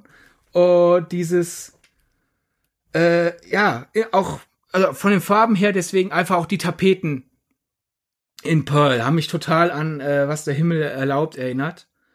Und, äh, die Art, wie die Kamera sich bewegt. Also es ist sehr schön. Einfach, das, das ist hier der Liebesbriefteil sozusagen an, an Pearl. So nach Motto, okay, äh, ich gehe meiner Kritik an, an der Gesellschaft eine Spur weiter. Bei Douglas Sirk leidet die Frau, bei mir dreht sie durch. Aber deswegen meine ich auch keine Dekonstruktion. Er spuckt ja sozusagen nicht auf Douglas Sirks äh, äh, Film, ja, du, du hättest ja Härte Amerika kritisieren können, so einfach so dieses Liebesbrief. Ich übernehme so deine Bildsprache und gehe einfach nur im Inhalt eine Spur weiter. Äh, ja, habe hab ich es geschafft, dir irgendwie Lust auf den Film zu machen? Ja, durchaus. Ja, schön. Freut mich. Dann, Dann äh, ganz schnell noch an Querverweisen, was ich noch entdeckt habe. Oder du hattest was auf der Zunge, glaube ich. Bin ja, ich wollte nur sagen, ich dachte, du wärst fertig, aber mach erst mal weiter. Nein. Mm, Norm Rockwell, so ein bisschen so, wenn, wenn, wenn Pearl das so ihren Dinner aufbreitet, Norm Rockwell ist ja dieser Mal, wenn ihr an all, an, an so piefiges altes Amerika denkt, denkt ihr höchstwahrscheinlich an Leute, die entweder wie Norm Rockwell malen oder an ihn selber. Nur bei ihm sind natürlich keine Malen im Essen. Und dann äh, als letzte Referenzen hätte ich noch vom, vom Tonfall her am ehesten noch Whatever Happened to Baby Jane. Das ist ja so das große Horror-Melodrama. Äh, stilprägend. Ich würde da wirklich sagen, ohne inhaltliche Großparallelen zu haben, ist es einfach so dieses, wie kann ich getragene, schwere Mitleid, Mitleidsgefühle und Horror vereinen? ich schaue mir den doch noch mal an, sozusagen. Und sonst die Namen der Tiere. Äh, Pearl als Filmfan hat natürlich ihre Tiere nach Stummfilmstars benannt. Äh, Charlie sollte selbsterklärend sein. Ja, Charlie Chaplin. Genau. Ich wollte dir die Möglichkeit geben, in meinem Monolog wenigstens noch mal kurz Dankeschön. was zu sagen. Weil ich fürchte halt bei den Referenzen, du hast ja eben schon gesagt, die, deine letzte, also äh, ist hier halt schwer, äh, äh, sich gegenüber zu passen. Ähm, das Krokodil nennt sie ja Feather. Es gab eine Feather Barra. Ähm, großes Sexsymbol. Sie hat, obwohl die Zeit es damals ja eigentlich nicht zwingend e- ebenfalls in der Mitte Amerikas gestattet hätte, aber Hollywood hatte damals ja noch nicht seinen Moralkodex, also im Kino äh, hat man es doch was wilder getrieben als in Teilen Amerikas. Äh, sie hat sehr sexuell dominante äh, Figuren gespielt. Äh, sie hatte einen Spitznamen sowohl von ihren Fans als auch von denen, die sie hassen. Die einen haben den Spitznamen positiv gemeint, nach dem Motto, ah hier, äh, quasi, mach schon Mädchen, da hau, einen drauf. Die anderen haben sie damit verunglimpfen ver, wollen. Ähm, Featherborough ist ja ein, äh, äh, wie heißt das nochmal? Ein Anagramm von Arab Death. Und da passt ja das dann äh, Pearl äh, ausgerechnet ihr Killerhaustier äh, äh, nach ihr benannt. Äh, und ich, vielleicht ist das auch noch ähm, eine, eine Meta-Referenz von Ty West. Das nämlich, die Sache ist die, erstens, äh, Featherborough hat, soweit wir wissen, nie einen Tonfilm gedreht und viele ihrer Filme sind seither verschollen. Da wäre so wieder diese Tragik dran, so dieses, diese Schauspielerin, die Pearl toll findet. Große Teile ihrer Leistung wurden einfach ausgelöscht, weil ihre Filme nicht genug bewahrt wurden. Äh, eines von Pearls Tiere heißt Mary. Würde ich vermuten, ist Mary Pickford mit gemeint, weil sie ist sozusagen das Gegenteil. Also Featherborough hat quasi das repräsentiert, was Pearl sein will. äh, Mary Pickford ist das, was ihre Mutter aus Pearl eher machen will, weil Mary Pickford hat vor allem halt diese super unschuldigen, äh, viel Sympathie aufsaugenden, quirlig freundlichen Mädchen gespielt. Ähm, und gegebenenfalls halt wieder, wenn man sich schon eine, man hätte ja auch noch einige andere Schauspielerinnen aus der Zeit nehmen können, wenn man da ein, eines der Tiere nach benennen will. Aber warum nimmt man Mary Pickford? Also ihre erste Ehe war mit einem weniger erfolgreichen Schauspieler, der alkoholsüchtig war und neidisch auf Mary Pickfords Erfolg und daher zu Hause gewalttätig wurde. Und könnte ich mir vorstellen, wenn ich mir schon eine Schauspielerin raussuche, die halt da in Pearl da referenziert wird, ist das dann leider natürlich eine sehr kluge Referenz. Und eines der Tiere heißt Francis, würde ich vermuten, Francis X. Bushman. Der hatte nämlich den damals, äh, zur Zeit, als der, zu der der Film spielt, den Ruf, der schönste Mann der Welt zu sein. Hatte deswegen als einer der ersten Schauspieler Hollywoods vor allem eine weibliche Fanbase. Und ach, ist der schön. Die Männer so, was, was, was wollt ihr von dem? Hä? So gut spielt er doch gar nicht. Ach, der ist doch so schön. Und äh, er verlor all sein Geld beim Börsenkrach 1929. Da wären wir also ähnlich wie bei Federbara so, ach, ein Großteil ihrer Filme ist äh, verschollen. Hätten wir so, ja, er hat auch nicht das Happy End bekommen, das wir ihm gegönnt hätten. Mm, ja, das wären so die vier Namen, die mir aufgefallen sind in dem Film. Dann möchte ich das Ganze noch abschließen damit, dass ich ähm, natürlich auch noch so ein bisschen die Referenz sehe auf diese Filme, die gewisse Hollywood-Ähren oder insbesondere die Hollywood-Ära beschreiben, in der der ähm, Stummfilm zum Tonfilm wandelte. Also natürlich ähm, äh, Singing in the Rain. Wir hatten dieses Jahr Babylon, aber wir haben ja auch The Artist beispielsweise gehabt. Ist ja generell eine sehr spannende Dekade im Hollywood-Kino einfach. Und ähm, hier natürlich nicht unbedingt vom Stummfilm zum Tonfilm, ähm, aber so ein bisschen was halt, ja, ich sag mal, Ehren ein vorangeht und sei es nur das Aufkommen der, der, ähm, der äh, Porno-Industrie-Ära oder Pornofilm-Ära und würde für mich vielleicht auch noch mal so ein bisschen erklären, weshalb Pearl dann eben in Farbe und auch so grellfarbig gedreht wurde. Also dann die ähm, wie du halt schon sagtest, normalerweise würde ein Film in dieser Dekade wäre ein Stummfilm in Schwarz-Weiß und er nimmt halt eben das exakte Gegenteil, um hier einmal die, ja, auf einer Metaebene auch wieder fast die, den Wandel eben extrem aufzuzeigen. Das wäre jetzt noch eine Referenz von mir. Ja, ja, ja, würde ich dann ergänzen, halt, habe ich ja eben schon durchklingen lassen, dass durch diesen Stilbruch einfach Pearls Tragik nochmal stärker rüberkommt, weil wir noch stärker zu spüren bekommen, sie ist in einer anderen Ära hätte sie es vielleicht geschafft, weil sie mehr Chancen hat, aber zumindest hätte sie in einer anderen Ära sich besser in Filmen, in Filme flüchten können zur Not. So hingegen hatte sie einfach nicht dieselben Möglichkeiten. Und hinzu kommt, wir wissen ja, dass Pearl bis, bis in die 70er überlebt. Also kommt so vielleicht auch noch so im Hinterkopf dieses Wissen, sofern sie weiter ins Kino geht, was ich jetzt einfach mal unter ihr unterstelle. Aber dann ja auch noch diese Tragik, so, sie will vielleicht all diese Filme, die referenziert werden, im Pearl gesehen haben und da im Kino gedacht haben, so, was soll das? Warum jetzt? Ja, warum gab's das nicht zu meiner Zeit? Ich, was ich auch, da, da hatte ich wirklich einfach eine, eine, eine Wissenslücke, als ich Pearl das erste Mal gesehen habe, weil ich nachlesen musste. Der Porno, den äh, Pearl gezeigt bekommt, ist nicht. Weil habe ich mir halt gedacht, so, haben die den jetzt extra gedreht? Ist das so wie, wie, wie der, der, der äh, Nazi-Propaganda-Film in den Glorious Bastards? Oder ist das ein echter? Es ist ein echter. Nämlich A Free Ride von 1915. Möglicherweise. Denn äh, der Film hat äh, in der Filmhistorien Szene so, so einen leicht kontroversen Rattenschwanz an sich hängen, weil gern mal umstritten wird, ob der Film wirklich von 1915 ist oder erst in den 1920ern entstanden ist. Und es, man weiß auch nicht, wer die Regie geführt hat in dem Film. Und eine Zeit lang sind Leute durch die Welt gegangen und haben gesagt, den hat Regie äh, und Produktionslegende D.W. Griffith gedreht unter Pseudonym, weil sonst wäre ja sein Name verbrannt gewesen. Dadurch waren dann Leute eine Zeit lang stärker an dem Film interessiert. Das wird mittlerweile stark angezweifelt, dass er das wirklich gemacht hat. Aber ich finde, da ist einfach.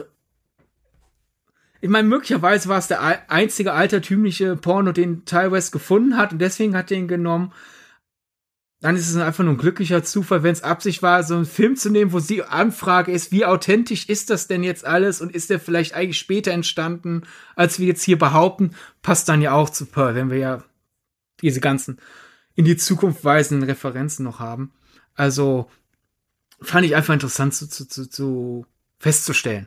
Das ist doch mal interessant, denn ich wusste, dass das ein echter Film ist. Ich musste mir das nicht zusammen ah. recherchieren. Ich hatte den schon mal in irgendeinem anderen und sei es eine Filmdoku oder so, hatte ich das schon mal gesehen. Da, wo ich wusste, ich kenne die Bilder. Ich habe jetzt nie den ganzen Film oder so gesehen, aber ich wusste, ich kenne die Bilder und da wusste ich auch gut, den gibt's. das ist doch cool. Ja. Warst du, würde ich vermuten, die einzige im Kino? Ja. Wobei, vielleicht, wenn, wenn du ja sagst, hast du in der Filmdoku gesehen, vielleicht auch noch zwei andere dieselbe Doku gesehen. Aber ich glaube, du warst absolut in der Minderheit. Das denke ich auch. Das kann ich doch auch mal sein. Das ist doch schön. Ja, ja, freut mich für dich. Okay. So. Genau. Wir haben es eben schon so ein bisschen haben. anklingen lassen, Stichwort spanische Grippe. Ähm, mhm. Was du so ein bisschen direkt im Vorgespräch angeführt hast, als könnte ein Indiz dafür sein, weshalb denn Pearl ähm, so durchdreht. Wusst, das wusste ich wiederum nicht, dass das die Hochphase der spanischen Grippe war.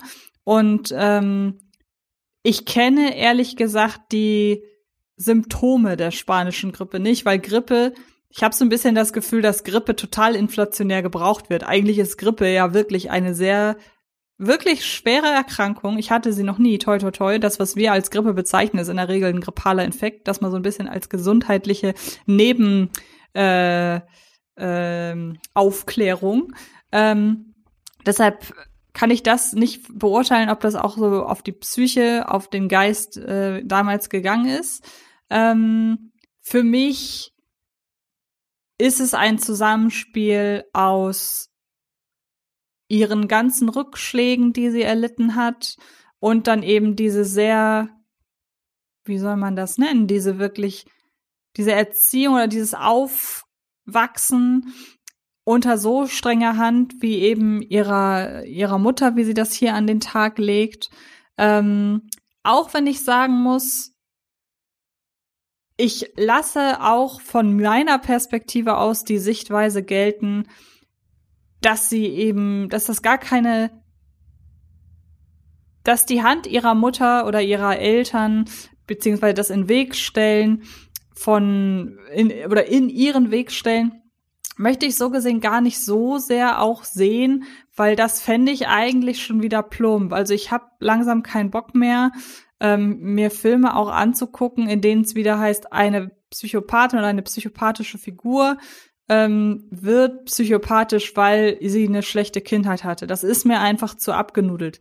Deshalb, ich finde, man kann es so sehen, aber wenn ich es nicht so sehe und sie einfach eine Psychopathin ist, und ähm, das habe ich auch schon in eine Stunde Horror mit Thilo äh, Gosejohann hier so ein bisschen anklingen lassen. Für mich ist der Film auch durchaus jetzt keine Referenz, weil ich glaube, dafür ist die Lesart nicht eindeutig genug. Aber für mich trägt der Film auch viel von We Need to Talk About Kevin, der ja auch bezeichnet oder der ja auch beschreibt so ein destruktives Verhältnis zwischen Vater und Mutter, äh, nein, zwischen äh, Mutter und äh, Sohn, beziehungsweise ja eigentlich fast schon ähm, Sohn und Familie, aber es ist ja aus der Perspektive der Mutter erzählt.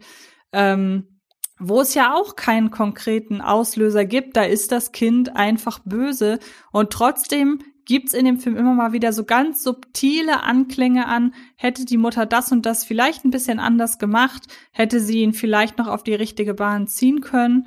Ähm, aber wie gesagt, ich mag's lieber zu sagen, sie ist, sie ist einfach so, wie sie ist, denn dann kommt der Film bei mir besser weg. Mhm. Ja. Hm. Also ich, ich glaube, es ist zu leicht, wenn man eine Ursache findet. Also, es war nur die Mutter oder äh, die Filme haben Pearl zu Fall gebracht oder noch puritanischer gedacht. Hätte sie Pornos nicht entdeckt, wäre, wäre das alles nicht passiert. Aber ich glaube, es ist wirklich dieses Zusammenspiel aus allem, was ja auch so ein bisschen die Veranlagung ist als Erklärung, warum das alles passiert in Joker von Todd Phillips. Nur finde ich es hier viel besser, weil mein Problem mit Joker ist ja, ich finde, dafür, dass der Film sich irgendwie so als Gesellschaftskommentar, Porträt, Psychogramm verstehen will, bilde ich mir ein, dass das so die Veranlagung ist, ist schon sehr speziell. So nach Motto, wenn an dem Tag nicht der Freund das zu ihm gesagt hätte, dann wäre das nicht passiert. Das ist mir eine zu spezielle Kette. So, du hast 18 Einflüsse auf, auf den, äh, auf den äh, Protagonisten. Und wenn die in der, die müssen in der Reihenfolge passieren, damit er am Ende durchdreht. Das ist, was ist das dann für eine gesellschaftliche Warnung? Das ist ja ein super spezifischer Fall. So, oh, gut, dass ich Bescheid weiß, dann wissen wir in 300 Jahren Bescheid, wenn dieselbe Abfolge an Ereignissen nochmal passiert. wir sollten einschreiten. Bei Pearl hingegen ist es, die Reihenfolge ist ja relativ egal. Es ist ja einfach so diese Gesamtsuppe an Einflüssen, der sie nicht entkommen kann. Es ist ja wirklich eine sehr strecke, sehr strenge, freudlose Mutter, die ihren ihre Unzufriedenheit in ihr Leben stark in sich hineinfrisst mhm. und somit dann Pearl äh, schlechtes Beispiel ist, so dass Pearl in die andere Richtung rüber äh, rutscht, also die ins andere Extrem übergeht. Also okay, ich fress gar nichts in mich hinein, ich teile sofort aus. Äh, und wenn die Mutter ja so eine perspektivlose, du schaffst eh nicht, klammert sich Pearl ja an jedem Strohhalm. Sie denkt aber auch, jeder Strohhalm ist der letzte Strohhalm. Äh, dadurch durchdringt. Dann natürlich hat die sexuelle Unterdrückung. Ich glaube, äh, keine Ahnung, hätte Pearl weniger schlechtes Gewissen gehabt, fremd zu gehen oder weniger schlechtes Gewissen gehabt, sich irgendwo ein Sexspielzeug zu basteln und sich damit selber zu befriedigen. Wäre auch schon vielleicht geholfen. Aber sie ist halt sexuell stark unterdrückt bekommt einmal kurz so die Existenz von Pornos vor der Nase gehalten und äh, sieht so durch ein Schlüsselloch quasi eine andere Welt, aber sie schafft es da ja nicht hin. Äh, in, in dieser Welt, wo ihr das alles egal ist. Bist für sie. Dann äh, spanische Grippe. Ich meine, das war ja quasi das äh, Corona des 20. Jahrhunderts. Also ich, ich habe, muss ich sagen, als ich den Film gesehen habe, kurz beim Rausgehen aus dem Saal gedacht, ist das vielleicht, weil ja durchaus ja auch durch die Art, wie die Masken inszeniert werden, bildet Ty West ja durchaus eine direkte Parallele. Hab ich für Sekundenbruchteil gedacht, ist das vielleicht quasi dieser Brain Fog? Wird der jetzt der spanischen Grippe auch übergestülpt? Oder hat das sie weiter noch verwirrt? Bin ich mittlerweile von abgekommen. Ich glaube, es ist eher das soziale Element. Man, sie ist ja stark isoliert. Sie lebt da im Nirgendwo auf dieser Farm, bei einer strengen Familie. Das heißt, selbst wenn die Welt gerade gesund wäre, wird die Mutter es, glaube ich, nicht besonders gut heißen, wenn sie regelmäßig in die nächste Stadt fährt. Jetzt ist dann aber auch noch diese Grippe und somit diese Gesundheitsangst. Also isoliert sie sich ja noch stärker bei ihrer Familie, mit der sie nicht besonders gut klarkommt. Also hast du diese Mischung aus, mir wird selber bewusst gemacht, wie, wie klein meine Welt ist und ich werde jetzt hier auch noch angekettet und vielleicht noch so dieses Ende der Zeit ein Angstgefühl, ne? so wie wir in der Corona-Hochzeit die Leute ja nicht wussten, ah, wann hört das endlich auf? Also diese Aussichtslosigkeit, die hatte sie damals dann ja auch. Also ist so der Handlungsbedarf auf einmal größer bei Also ich muss jetzt wirklich, das könnte wirklich meine letzte Chance sein. Nicht nur, weil es wenig Chancen gibt, sondern weil meine nächste Chance gerade stirbt irgendwo anders. Äh, diese Isolation bekommt sie auch noch mit ihrem in seinen Körper gefesselten Vater quasi vorgeführt. Also Isolation spielt da stark eine Rolle. Das kannst du wunderbar mit der spanischen Grippe und nochmal unterstreichen. Und ja, haha, du hast dann noch dieses, hey, wir haben den Film während Corona gemacht, wir machen dann, wir eignen uns das, was gerade wirklich passiert, so ein bisschen an und reflektieren das zurück in den Film, damit sich das alles ein bisschen echter für uns anfühlt. Ich glaube, daher ist die äh, Pandemie drin. Ich glaube, das Einzige, aber vielleicht rede ich mir das als Filmliebhaber halt natürlich zurecht. Ich denke nicht, dass Filme Pearl zu Fall gebracht haben. Man dafür ich find's halt plump. So dieses medienkritische, ja, guck mal, Filme zeigen eine heilere Welt, als die Welt wirklich ist. Also dreht man durch, weil man ist ja nicht in dieser heilen Welt. Das, das, das wäre mir zu plump. Ich glaube, die ganze Präsenz von Filmen ist eher so dieses ähm, einerseits einfach feststellen, hey, so hätten wir es gern, so passiert's wirklich. Ich klappe das jetzt einfach ausnahmsweise mal zusammen. Plus halt, Pearl hat diesen ganzen Eskapismus nicht, den wir heute haben. Also es ist für sie alles noch mal frustrierender. Und da sehe ich die, die Film, äh, das, das filmische Element und nicht als, als weiteren Funken in dem Feuer, das äh, Pearls Hirn durch, durchbrennen lässt. Okay. Dann sind wir am Schlusspunkt, der da lautet, was erwarten wir von Maxine? Und ähm, da du jetzt fast 20 Minuten alleine gesprochen hast, werde ich mal schauen, dass ich jetzt das ein bisschen ausnutze und äh, es nicht ganz so kurz fasse mit Maxine, um den Redeanteil wieder ein bisschen auf äh, die gleiche Position zu heben. Aber ich habe ja schon im Vorfeld angekündigt, dass ich, dass wenn sich meine Theorie bewahrheitet, dass das viel rückwirkend an meiner Wahrnehmung zu X ändern könnte. Und ich ziehe meine Theorie mal dahingehend auf, dass ich ja als Kritikpunkt an, an X hatte, den du ja nicht hast, ähm, dass ich die Ausstellung des Alters hier als, ja, als Ekel- und Schockfaktor, dass mir der so ein bisschen ähm, quer im Magen lag. Ähm, jetzt haben wir in X das nehmen wir das jetzt einfach, nehmen wir meine Perspektive jetzt einfach mal als gesetzt hin. Ähm, und immerhin muss ich sagen, ich bin da nicht die Einzige. Also ich habe das schon in einigen Podcasts und Kritiken gehört beziehungsweise gelesen.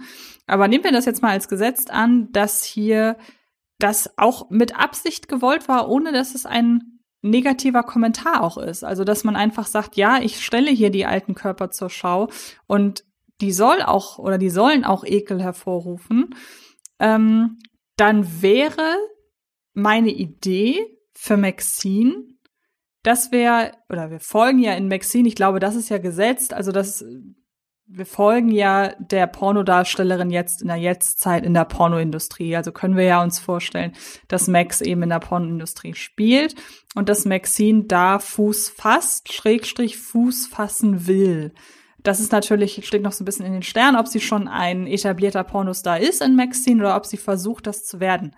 In meiner Theorie ist sie das in Maxine noch nicht, beziehungsweise wenn überhaupt, dann steht das bei ihr noch am Anfang der Karriere und sie stellt mehr und mehr fest, dass das, was sie macht, nicht mehr den Erfolg bringt. Und zwar, weil sie am Ende ja einfach nur ein aktuell von der Norm vorgegebenes Schönheitsideal erfüllt, aber dieses Schönheitsideal nun mal auch noch von tausend anderen Pornodarstellerinnen erfüllt wird. Weshalb man nach und nach schauen muss, in welche, ich nenne es mal, speziellen Kink-Ecken geht, um sich so ein bisschen ein Alleinstellungsmerkmal zu verschaffen. Wir erinnern uns an Pleasure, übrigens eine sehr große Filmempfehlung an dieser Stelle, in der wir ja auch erfahren, dass man vielleicht, wenn man ins Extreme geht und bestimmte Fetische erfüllt, dass man dann eher Erfolg hat, im, äh, im, in der Pornoindustrie Fuß zu fassen. Und jetzt geht meine Theorie in zwei Richtungen. Entweder in die, dass am Ende Maxine diejenige ist, die sich wieder in eine alte Frau verwandelt, um den King so Alterssex irgendwie zu befriedigen, oder dass sie vor Augen geführt bekommt, dass dieser besondere Fetisch, sich alte Menschen beim Sex anzugucken, dass das mittlerweile komplett in der Gesellschaft angekommen ist und vielleicht eben sogar mehr Erfolg hat als ihre vermeintliche Schönheit. Dann hätten wir nämlich den Bogen gespannt von Ex, in dem die junge Generation hier definitiv die Vorteile hat gegenüber der alten und in dem sich die alte Generation abgehängt fühlt von der Schönheit der Jungen. Und am Ende siegt aber das Alter über das Junge. Das ist meine Theorie zu Maxine. Hm. Und ich mag die verdammt nochmal. Und ich, wenn ich Ty West wäre, würde ich diesen Film so inszenieren. Denn dann hätte ja dieser ganze Kritikpunkt aus Teil 1 total Sinn auf der Handlungsebene, weil dann muss es ja so sein. Und ähm, das Thema Alter und Jugend spielt ja auch in Pearl nochmal eine Rolle. Also dann findet sie nämlich vielleicht am Ende auch oder findet das Alter, dass sie ja, oder sie ist ja dann Sie ist ja eben nicht alt in Pearl. Aber wenn man dann überlegt, vielleicht spielt, ähm, vielleicht ist ja Maxine oder beziehungsweise Mia Goth in Maxine tritt sie vielleicht wieder auf in Alters-Make-up, das exakt so aussieht wie in X. Und ähm, wie gesagt, dann ist Jugend nicht mehr erstrebenswert und dann hätte halt auch Pearl irgendwie noch sein, sein, sein, seine, seine seinen Stellenwert in der, in der Trilogie noch mal so ein bisschen unterstrichen, weil dann ist sie zum richtigen Zeit am richtigen Ort. Ja. Da ich ja das Problem mit Ex nicht hatte und auch manchmal hat man ja ein Problem nicht, sieht aber warum anderes haben. Und manchmal ist es das, was jetzt jeder weiß. Bild mehr. Also ich glaube eher, dass der, der Ekel vor den alten Körpern dann eher euer Problem sind Ex. Also ich finde, teilweise zeigt die halt einfach nur, wenn du dich ekelst. Ich weiß nicht, ob teilweise es darauf angelehnt hat. Es gibt ja, ja auch Filme, in denen man Menschen beim, in denen man alte Menschen beim Sex zeigt und da ekelt man sich nicht. Also ich meine, das ist ja jetzt keine grundsätzliche Sache. Ich finde, es ist eben schon eine inszenatorische Sache. Aber führ erstmal deine Theorie gerne aus und deine ja. Wünsche, Hoffnung. Ich weiß ja nicht, ob du auch eine Theorie dir zurechtgespinnt hast ich habe mir jetzt keine große Theorie zurechtgelegt, weil ich ja wusste, dass ich halt einfach bei den Referenzen mehr zu sagen habe. Dachte ich, ich halte mich bei anderen Themen kürzer und dir die Möglichkeit geben, äh, beim Redeanteil nachzuziehen. Und daher mein einziger Wunsch ist, Maxine soll bitte ein guter Film werden. Wieder was Interessantes mit der Ästhetik machen. Wenn ich, wenn ich raten müsste, also was ich eben noch nicht bei Pearls Scheitern erwähnt hatte, äh, ich hatte das aber im Nerdsig Podcast, als ich eingeladen wurde von unserem lieben Freund und Cutter Ronny, über das Fantasy Filmfest zu reden. Mia Goff hat ja in einem Interview mit Perry Nemiroff gesagt, sie glaubt, dass Pearls Fehler ist, dass sie zu wenig in sich selbst vertraut. Äh, sie rudert dann sofort zurück. Vielleicht, weil sie sich da, äh, weil sie, ist meine Theorie, da Angst hat, dass man sie da missversteht, aber ich, ich sehe, wo sie herkommt, weil Pearl ja irgendwie immer denkt, das ist jetzt meine letzte Chance. Oh, der, der Kerl aus dem Kino könnte mich in eine andere Welt entführen. Oh, der findet mich gruselig. Mist. Meine Chance ist weg. Okay, das Vorsprechen wird es. Mist. Sie könnte ja denken, dann hat das nächste Vorsprechen. Oder was weiß ich. Aber nein, sie dreht dann halt durch, weil das war meine letzte Chance. Wäre sie ein bisschen selbstbewusster, wäre das alles vielleicht auch anders gewesen. Ist jetzt nicht unbedingt Pearls Schuld, dass sie so wenig Selbstbewusstsein hat. Der ist ungeachtet Mehr Selbstbewusstsein hätte ihr, getan, hätte ihr geholfen.